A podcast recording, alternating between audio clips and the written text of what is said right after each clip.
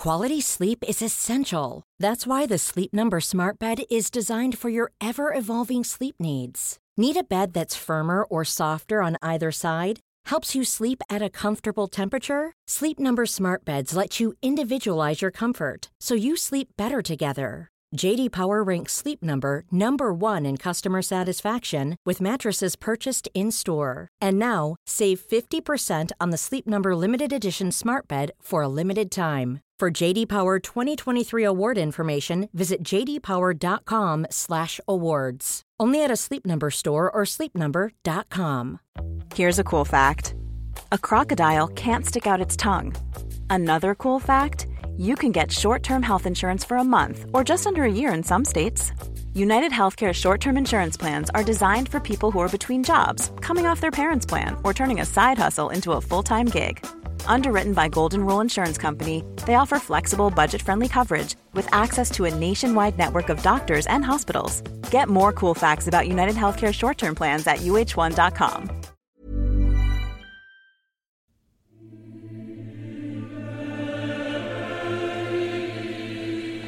Founded in 1610 by Archbishop Richard Bancroft, Lambeth Palace Library the Historic Library of the Archbishops of Canterbury is one of the oldest public libraries in England and the principal record repository of the Church of England. The manuscripts in its collection date back as early as the 9th century, and in part because it started with Bancroft's own outstanding personal library of printed books and manuscripts, there are some particularly illuminating and illuminated treasures from the early modern period we are going to scratch the surface today and look at just a few special items. Among them are some books and manuscripts I did not know existed and that have changed my view of the period. This is really exciting stuff. You can find pictures of all the items we're going to be talking about today on my social media accounts. That's Facebook, Twitter, Threads, and Instagram. My handle is at 16th, written out as a word, C for century girl. My guide is the librarian and archivist of Lambeth Palace, Giles Mandelbrote.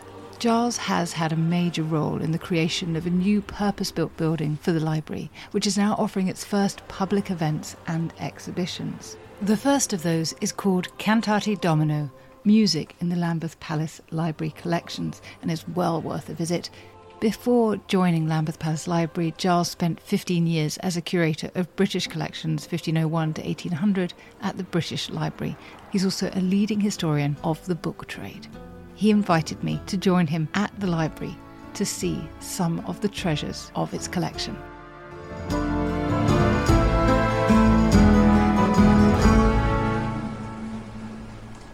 Joe, show me what yes, we've got here. I did bring out, although we're mainly concentrating on early modern things, I thought it would be bad if you didn't see at least one of our really great medieval manuscripts.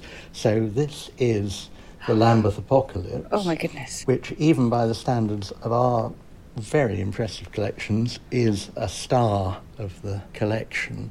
Mainly, I think, because of its extraordinary vivid colouring and the extent to which that colouring just hasn't faded at all. So this is a 13th century apocalypse manuscript made at a time when there was a lot of consternation about the possibility that the world might come to an end. So it's based on the book of Revelation, on the vision of John on Patmos. And here at the beginning, there is the biblical beginning of the end of the world, really, being shown in this illumination. And maybe you can describe for our listeners what we can see so they have an idea of the beauty of this book. Yes, it's not a huge book, it's a middle sized, squarish book, written on parchment, so on animal skin. And as would be very normal, the text would be written by one person and the beautiful illumination done by a specialist in that.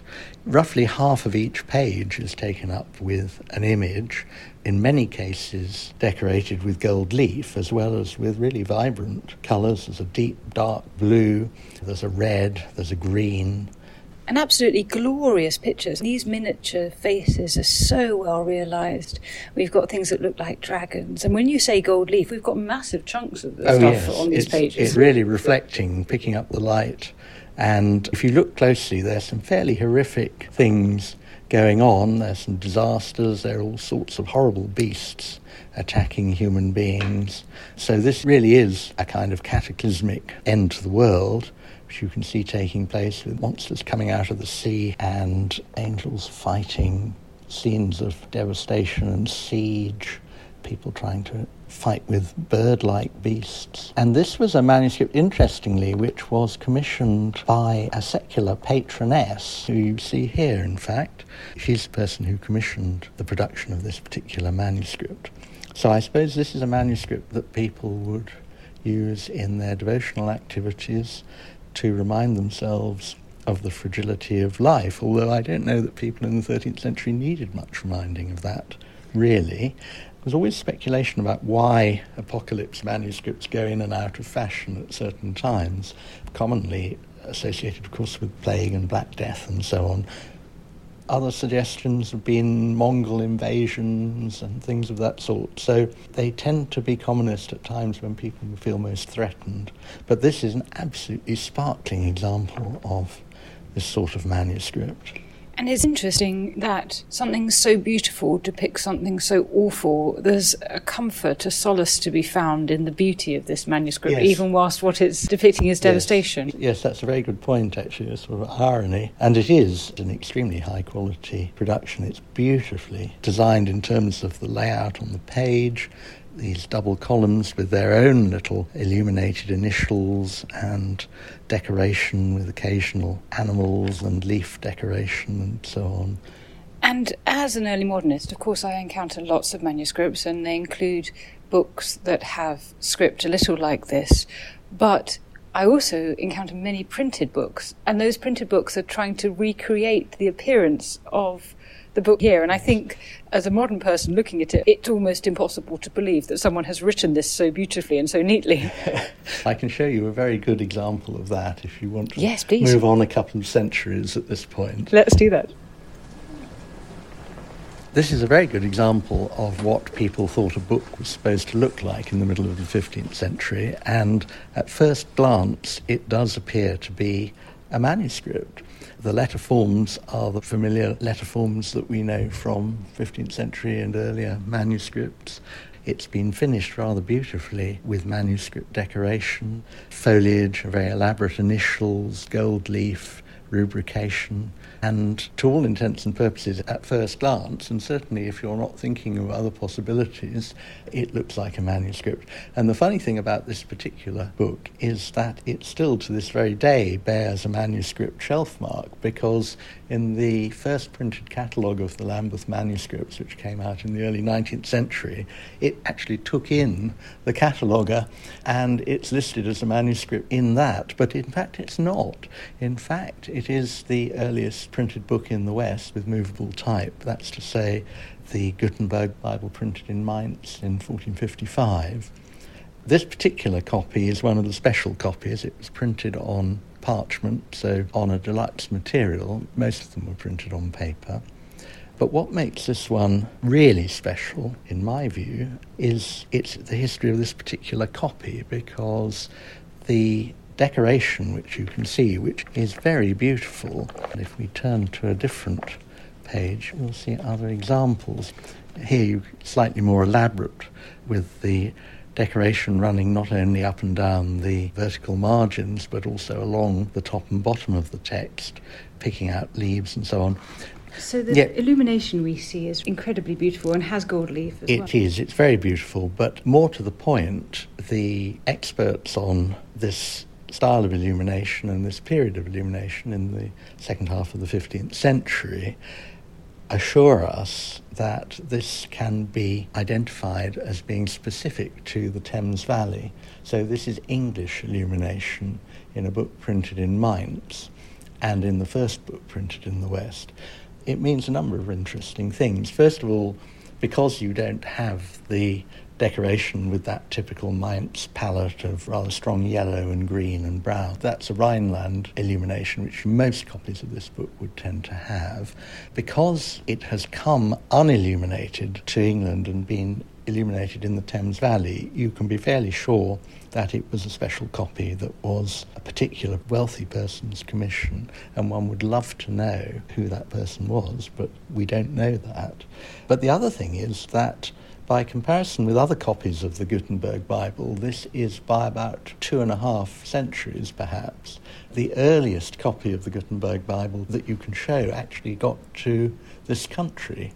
So it is really the first copy of the first printed book to have arrived, that survives, to have arrived in this country which makes it all the more tantalising that we don't really know who owned it, although, like many of the books we're looking at now, it arrived very early on in the library's history. So it was certainly here in the first half of the 17th century. This is spectacularly rare on all sorts of levels. First book printed in the Rust, first printed book that we know of to be illuminated in this country, and it's a very special book indeed to look at. What a treat to see it. Thank you so much for pushing back a little bit before the yes. start of the 16th century so we could see this. Yes. Wow. It is lovely, actually. It really is. It is lovely. And this, we should say, is quite a lot bigger than the book we were looking at before. Yes, it's a big book. The text is the Vulgate Bible, so the typical Latin Bible of the Middle Ages in its what people in the Reformation realised was fairly corrupt form. That's the text. And so textually, it's like many other manuscript Bibles of the same period, except that it has been printed with metal type, which has been individually cast and then assembled to create these columns of text. Amazing. Thank you. So, what do we have here? Really, picking up from where we left off with the Gutenberg Bible, what we have here is a rather beautifully printed edition of the Roman author Quintilian. It's a work on rhetoric, so a work on how to present your arguments, how to impress people with your oratory, and so on. Possibly how to preach. It's rather suitable that this is a book owned by an Archbishop of Canterbury. And in fact, it's owned by the first Archbishop of Canterbury that we know owned printed books. He was John Morton, who was Cardinal Morton, the person commemorated really by the expression Morton's fork, a kind of double bind which he used on Henry VII's subject. So Morton was a great servant of the state as well as Archbishop of Canterbury. He contrived to hold the office of Lord Chancellor and of Chancellor both Oxford and Cambridge simultaneously while being Archbishop of Canterbury. It's quite a workload. Quite a workload, yes. I don't know what his work life balance would have been like. but Morton's Fork is a term used for what must have been rather awkward conversations between Morton on behalf of Henry VII and some of Henry VII's wealthier subjects. And broadly speaking, it would go something like this you seem to be living very luxuriously, plenty of conspicuous consumption. This isn't really get reflected very well in your tax returns, and don't you think it would be politic to provide a bit more money to keep your king in the style to which he's accustomed? That would be one approach. The other side of the fork would be to say, you're not spending a lot of money you must be saving so much money. Where are you hiding it away? You really need to come clean and provide some money because your king needs it. And that, broadly speaking, was his tactic. And Henry VII profited. The royal revenues improved under Morton's care. Which does suggest he had been reading his Quintilian because his logic is very good, or at least his rhetoric. his rhetoric, yes, exactly. It's a suitable book for Morton to have owned. We know he owned some manuscripts, some of which survive, though not here. He owned a few printed books. This is actually a very recent acquisition through the Friends of Lambeth Palace Library, and what I particularly like about it is that on this first leaf, printed in 1471 in Venice. It's a beautiful Jenson printing of Quintilian, but it's still at a time when printed books haven't actually developed title pages, so you go straight into the contents here. But on this first leaf, you've got Morton's personal coat of arms, and underneath you've got his rebus, the visual pun on his name. So you've got a barrel, the ton, with the letters M O R written across it, more ton. and that's his book. And we were very pleased to get this a few years ago because, as I say, Morton is really the first archbishop who had the opportunity to add printed books to his library as well as manuscripts and it's a very suitable book for him to have owned. And I do love the way that they created this sort of rebus for each person's name because the kind of visual punning is something that we've lost rather. Um, they have the audible puns, of course, in all sorts yes. of ways, but with the visual puns through heraldry, I think it's rather clever yes. and, it, and it takes us into a world of wordplay and imagery that we've otherwise lost. Absolutely. And of course, this is a world where people don't have straightforward literacy, it's on a bit of a spectrum. You have people who are partially literate, people who need those sort of visual prompts to understand texts. And I suppose the whole Renaissance punning and use of that in a jokey way derives at least partly from that tradition of having visual prompts.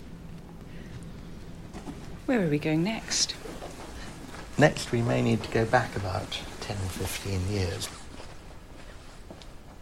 This is a slightly older book. It's a manuscript, it's a book of hours made in London in the early 15th century. So the point about this isn't actually the book itself, but rather the person who owned it. Books of hours are anthologies, really, for devotion. They're personal books, essentially. They're books that you might carry into a church service and use on your knee, they bring together in an order which is appropriate to both the time of year and the time of day passages that will help you think about your relationship to the saints and to the church and to God. So these are personal devotional books and they tend generally to have calendars in them and this is the calendar at the front of the book we're looking at now which ah. gives a bit of a clue to the person who owned it because the date that's been marked in the calendar is the birthday of a king of England, and that king is Richard III. There's a Latin inscription which has been put in which says, On this day, King Richard was born at Fotheringay in the year. It goes into the margin. Yes, it does go into the margin here, but you can just make out Anno Domini 1452. This is a clue that this was a devotional book owned by Richard of York, King Richard III. And towards the back of the book is another clue because towards the back are some Latin prayers which are thought to be, in fact, in Richard's hand. Oh, so, running along the top above the text there, some Latin prayers which presumably were of particular significance or which he wanted to remind himself of. And do we have many books, do you know of, that have this sort of inscription or that we can link to Richard III, or is this really quite unusual? Richard III's library has been studied. Not very much survives of it, although there's some quite good evidence about what used to be in it. There is no one place where you can find a lot of books owned by Richard III, so this is remarkable. And the story behind this book is that we think that it was in his tent at Bosworth Field on the day he lost his life in 1485. And we think that because you may recall that the Battle of Bosworth hung in the balance for a while, and the Stanleys, Earls of Derby, who were there with their own private army, supposedly there to support Richard III, saw which way the battle was going and came in on Henry Tudor's side. And that, at least arguably, was what decided the battle. And after the battle, the Stanleys were given the right to have the spoils of the battlefield. And this book, we think, passed into the hands of the Earls of Derby, and through them eventually ended up with Margaret Beaufort, the mother of Henry Tudor. And from there, possibly into the Old Royal Library, which we will come back to later on when we look a little more at the history of Lambeth Palace Library. So, this is one of those extraordinary documents, extraordinary books, and for me, an extraordinary moment of being in contact with something that was at the Battle of Bosworth Field. This is why we do the job, isn't it, Charles? it's this utter thrill of seeing something that's not only inscribed with Richard's hand, but is present there at the moment of his defeat. And I think one of the nice things about it is that it gives you the sense of the ordinariness of kings' lives in some respects. It's not all about really magnificent books that they're being given as diplomatic gifts and so on. They did actually have books that they used and that they took around with them. And this, as you say, is a very tangible link to that controversial king. And to his intimate interiority, that spiritual life, his devotional life, that is something otherwise entirely secret to anyone else, just between a person and God, or perhaps between them and their confessor. But here we have evidence of prayers he's written in. So it's an extraordinary insight into this king. Thank you for that.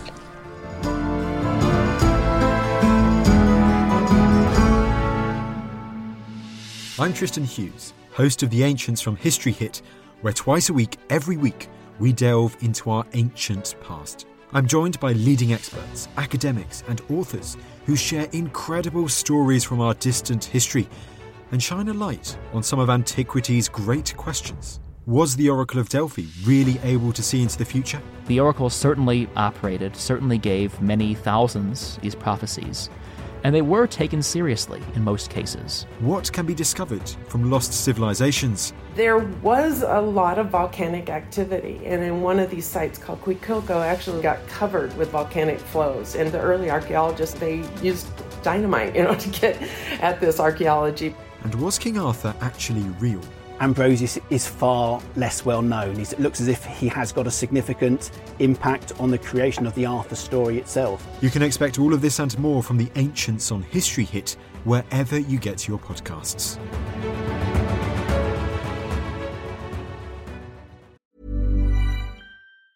When you're ready to pop the question, the last thing you want to do is second guess the ring at Bluenile.com, you can design a one of a kind ring with the ease and convenience of shopping online. Choose your diamond and setting. When you find the one, you'll get it delivered right to your door. Go to Bluenile.com and use promo code LISTEN to get $50 off your purchase of $500 or more. That's code LISTEN at Bluenile.com for $50 off your purchase. Bluenile.com code LISTEN. Quality sleep is essential. That's why the Sleep Number Smart Bed is designed for your ever evolving sleep needs. Need a bed that's firmer or softer on either side? Helps you sleep at a comfortable temperature? Sleep Number Smart Beds let you individualize your comfort so you sleep better together. JD Power ranks Sleep Number number 1 in customer satisfaction with mattresses purchased in-store. And now, save 50% on the Sleep Number limited edition Smart Bed for a limited time. For JD Power 2023 award information, visit jdpower.com/awards. Only at a Sleep Number store or sleepnumber.com. There's never been a faster or easier way to start your weight loss journey than with PlushCare.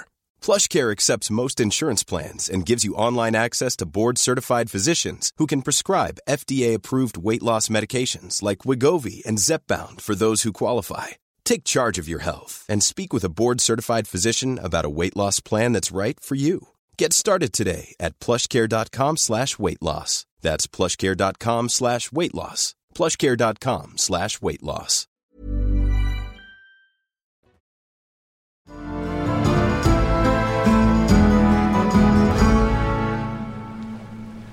So, the early history of Lambeth Palace Library is both known and not known. What we know is that Richard Bancroft, Archbishop of Canterbury from 1604 to 1610, left in his will all the books and manuscripts that were then at Lambeth to create a library for his successors that could be used as a resource in the metaphor of the day as an arsenal for his successors in their writing, preaching, in their controversial work in their work really to continue the fight to keep up the Church of England's side in the struggle against both the Counter Reformation and the various more extreme or perhaps more faithful Calvinist factions that were really plotting the downfall of the Church of England at that time. I think one forgets quite how precarious, even by the early 17th century, that very uneasy compromise that was the English church, quite how precarious that still was. So Bancroft founded a library, and that library was intended to stay at Lambeth. What we know much less about is what was actually in that library at the time that he founded it because the lists that were made are not terribly specific and there are plenty of books which you can't find or which could be other books because they're recorded in rather vague ways. Mm. And it's only really later in the 17th century when shelf marks start to be written in the books that you can be entirely confident about when a book was or wasn't at Lambeth. But it is safe to say that many of the most interesting books that we have in the library today, both manuscripts and printed books, really date from that very early period of Bancroft's bequest. Now, as part of Bancroft's bringing together of books with a view to helping his successors in office, he borrowed, let's say, a number of books from the old Royal Library. Here at Lambeth, he was very close to the royal palaces of Westminster and Whitehall, where there were libraries, mostly libraries dating from the 15th century onwards. And Bancroft was very aware that the church and the state were mutually reinforcing, and in trying to construct his own library, he clearly felt that there were books that probably belonged more at Lambeth than they did at Westminster and Whitehall, and he seems to have had no qualms at all about transferring them. After he died, the royal librarian, who's a man called Patrick Young, wrote a rather plaintive letter to the Bishop of Bath and Wells complaining that Bancroft had borrowed these books from the Royal Library and he hadn't returned them. There were several hundred of them, and most outrageous of all, he understood that Bancroft had some of them stamped with the initials RB in gilt on the covers. So here we do actually have a book which is stamped with the letters RB on the covers, and if we open it up, you'll see it's a book called Invicta Veritas, The Unconquered Truth, and it then goes into English for the rest of the title, explaining that it's an examination of really ecclesiastical law and biblical precedent as to whether Henry VIII's great case that his marriage to Catherine of Aragon should be annulled because she had been married to his brother beforehand, whether that case really stood up on the basis of canon law and of scripture. So this is an interesting book. Maybe Bancroft thought he needed to understand the case law on this issue. Not that long since it had in many ways sparked the Reformation. So interesting as a book that he perhaps picked up over in Whitehall. Why do we think he picked it up in Whitehall? There's an inscription across the title page in Latin, which is broadly saying this book is complete rubbish in a slightly not very much more polite way than that. That's in the hand of Henry VIII. Wow. So this book is something that Bancroft has acquired later, but it's much it's earlier. This is a book by a man called Thomas Abel. Catherine of Aragon's chaplain. That's right. It's a book printed in 1532, and it's a book which Henry VIII needed to have on his shelf because he needed to understand where the argument was weakest, where the loopholes were, how he could argue against his marriage to Catherine. So here's a book arguing that, in terms of the law and the church, the marriage should be regarded as being entirely valid, and Henry is quarrelling both on the title page and in the margins of the book with that assertion. So we have to assume, therefore, that Catherine probably commissioned this book to examine the detail of the case and I to find holes in it? Yes, it's all part of presenting Catherine's case. And here you can see, I think this is where it gets to the nub of the issue because this is a paragraph discussing what kinds of family relationship can exist between people who are then allowed to marry.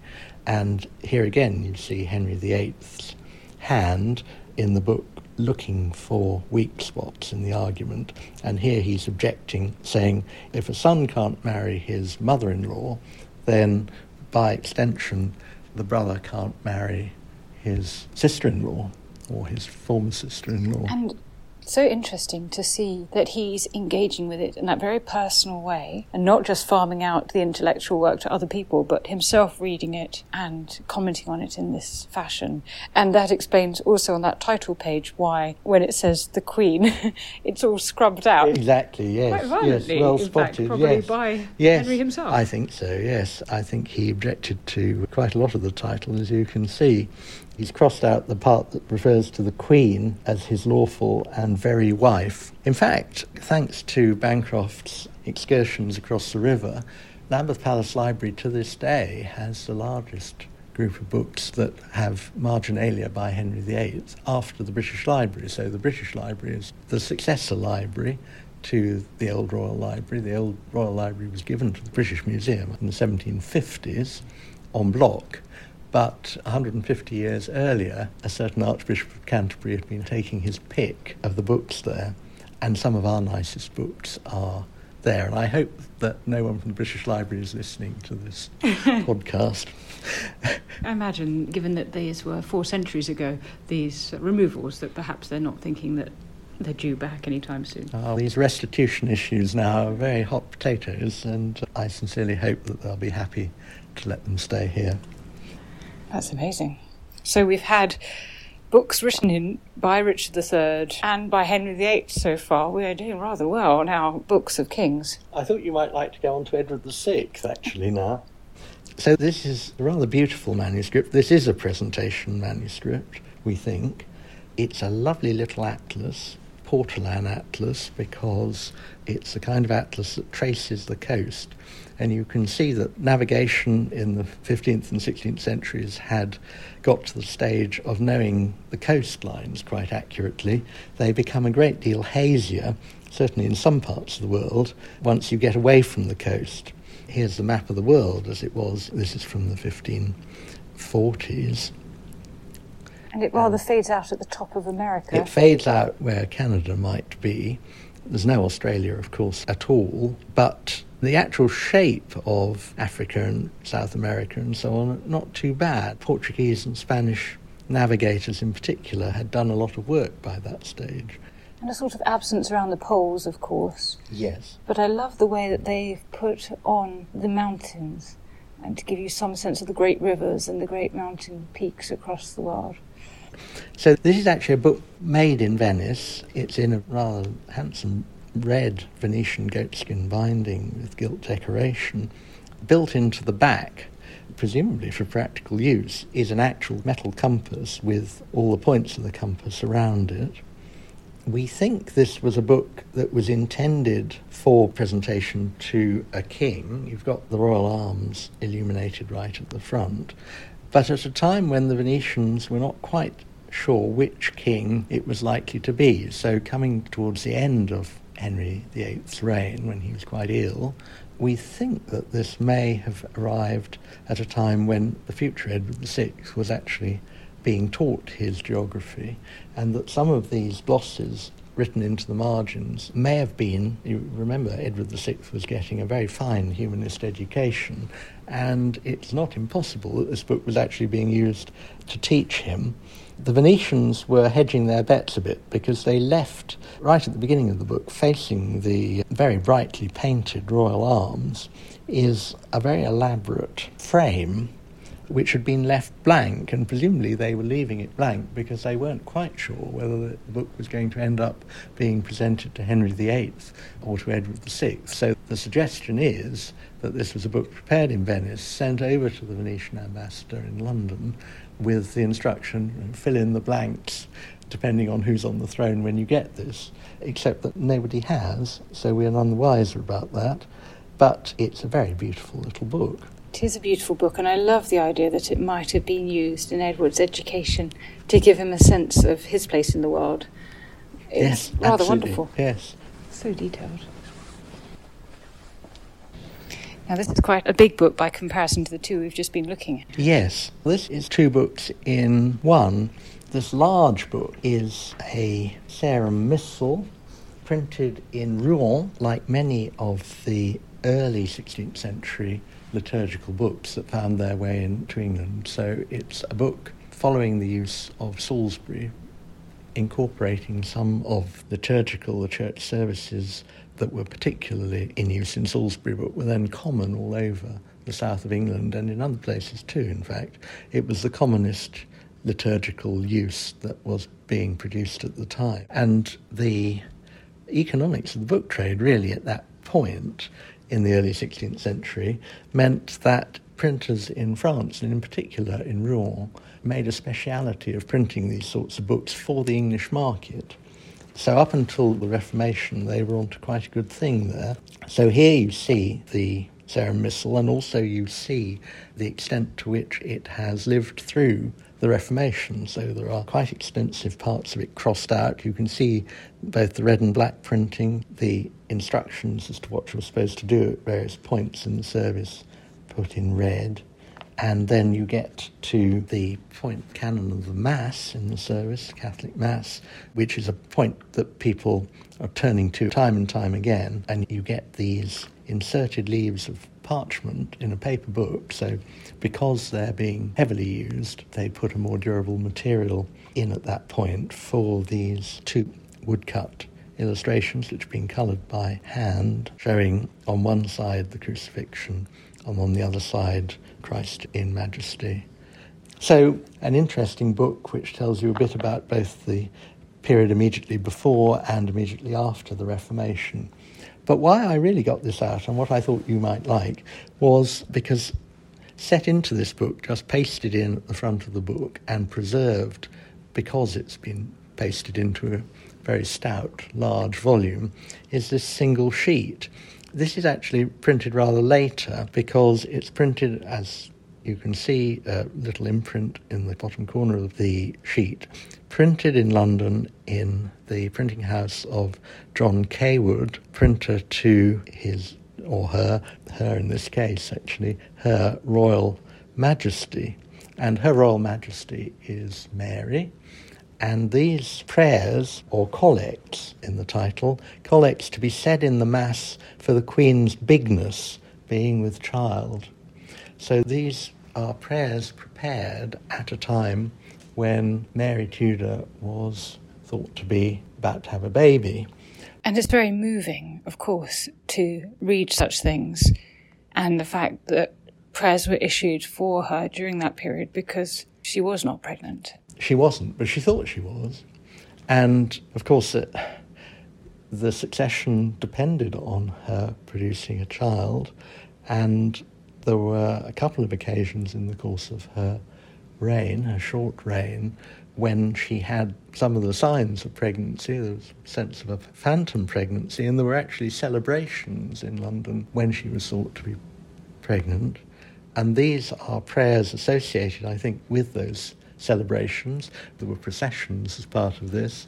Cheering crowds assembled outside St Paul's or Westminster Abbey being issued with these sheets so that they would say the right prayers for the future of the country, really, and for the future of the Queen's child. And it's just amazing that such an ephemeral document has survived because someone's had the foresight to put it in this rather wonderful book. Absolutely. So, this is the only known copy of this printed sheet. Not surviving by chance because somebody's preserved it rather carefully in here, but an ephemeral survival of something which turned out to be rather an, an ephemeral reign in many ways. Wonderful. Giles, what's our last treasure? We have a big box here. Yes. And um, a huge book. Yes, it's a very heavy book. It's written on parchment, which is partly why it's so heavy. It's got these big silver plated bosses, one in the centre and then four on each corner. And it was held together by silver clasps. The legend is that Cromwell's troops made off with the silver clasps. I'm not entirely sure how well documented that really is. This is a reference really to another entirely separate early modern library, which is now here, which is the Library of Sion College. So I describe the foundation of Lambeth Palace Library, the library for the Archbishops of Canterbury, built around a particular office and the individual who held it, starting in 1610 with Bancroft's will. Sion College was founded in the 1620s The library was set up in 1629. It was founded in the City of London, so right in the middle of everything that was going on in London commercial life, professional life. And it was founded really as a base for preachers, preachers in the Church of England, who didn't have a parish. So, with the emphasis on preaching in the early 17th century, there was more demand for preachers than there were parishes to go round to support them.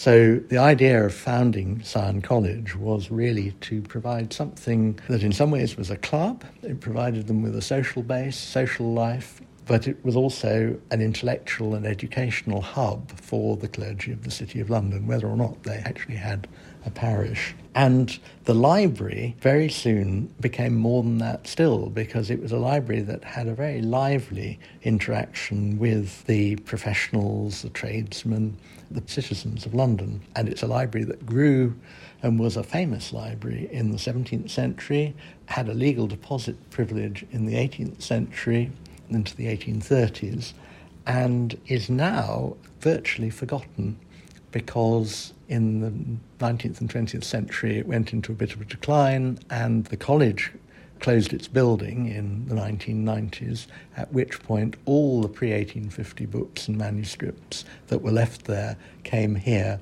to Lambeth. And here at Lambeth, we acquired in that way about 60,000 early printed books, plus some very interesting manuscripts and all the library records.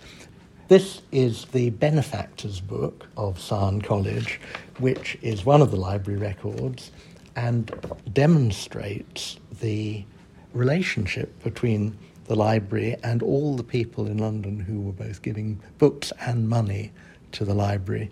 And it starts in 1629 when the library gets going, and it runs all the way through into the 19th century. But just turning the pages, you get a sense of the great range of people. So lots of booksellers, Thomas Underhill, citizen and stationer of London. Each of these is a title, for the most part, books that he was involved in printing and publishing. A great long list of books from the 1640s, obviously, very interesting period in the history of London and in the history of the English Church. During the interregnum, in fact, Sion College was one of the centres for the Presbyterian classes in London. Here you've got numerous clergy, you've got actually more booksellers here, goldsmiths. And we don't only hear a story of generosity here, but we've also got a kind of snapshot of the jobs that people had in early modern London, and we've got people's families. I can imagine a lot of genealogists would be very interested in finding their ancestors yes. in this book, yes. having given yes. books to the college. It's really an amazing record of people's lives who might otherwise go unrecorded. Yes, and also of their interests, because these lists of books involve choices, and so people are giving books that they think the college should have, or they're, in some cases, perhaps even more interestingly, they're giving money which the college is then spending on their behalf, so that you get a sense of, at different periods, what new books mostly the college wants to buy. And then, in some cases, you get whole libraries really being represented because in the 1680s, particularly after the fire of London, where a lot of the earlier books were burned, the college was appealing for more books and it received some bequests of whole libraries. So here you can see lists going on for pages. So this is the Earl of Berkeley, in this case, his personal library. He died in the early 1680s, leaving his books to the college, and many of these books are here today. So that's interesting. The books earlier in this book of donations may not be here because of the Great Fire. That's right. So the big books, slightly counterintuitively, they decided because they were more valuable, they would carry off to safety. So Sion College, which was at London Wall, so it was at the extreme north boundary of the City of London, they could see the fire coming. They had some opportunity to get things out of the way, and they moved their larger books out of the way, but they didn't get round to moving the smaller books in time. And some of those smaller books including, for example, some very interesting early Hebrew printed books, because Sion College was quite a focus for an interest in Oriental languages and particularly in Hebrew texts and for the development of scholarship in those areas. A lot of their smaller books were destroyed in the fire, and also the building was destroyed, and they appealed after the fire for more books and for money to make up for their loss of income. Those appeals continued really up till about 1700. We have gone from the apocalypse in the 13th century through to an event that must have felt a bit like the apocalypse with the Great Fire of London in the 17th century. And thereafter, it's been an amazing tour around just a few of the treasures of this library. But it gives the beginnings of a sense of all the things that have been preserved here and kept. Thank you so much. And I should say, our catalogues are online. We welcome readers who want to come and use the collections. The reading room is open Monday to Friday. And at the moment, we have a lovely exhibition which includes the Arundel Choir Book, one of the great witnesses to early Tudor polyphonic music. And we look forward to seeing people visiting the exhibition. And that goes on till the 18th of September this year, so do come and see that exhibition. Thank you, Giles, so much. Thank you.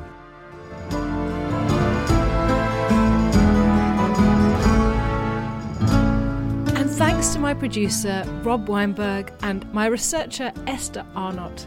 And thanks to you for listening to Not Just the Tudors from History Hit.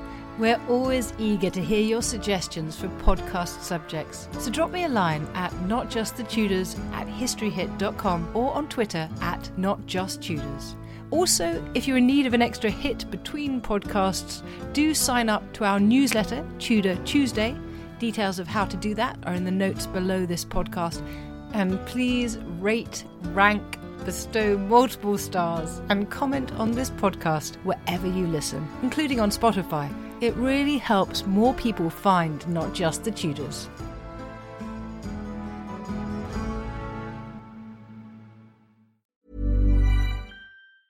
Small details are big surfaces. Tight corners are odd shapes. Flat, rounded, textured, or tall. Whatever your next project, there's a spray paint pattern that's just right. Because Rust-Oleum Custom Spray 5 in 1 gives you control with five different spray patterns. So you can tackle nooks, crannies, edges, and curves without worrying about drips, runs, uneven coverage, or anything else. Custom Spray 5 in 1. Only from Rust Planning for your next trip? Elevate your travel style with Quince. Quince has all the jet setting essentials you'll want for your next getaway, like European linen, premium luggage options, buttery soft Italian leather bags, and so much more. And it's all priced at 50 to 80% less than similar brands. Plus, Quince only works with factories that use safe and ethical manufacturing practices. Pack your bags with high-quality essentials you'll be wearing for vacations to come with Quince. Go to quince.com slash trip for free shipping and 365-day returns. History is full of extraordinary people, the Tudors being just a handful.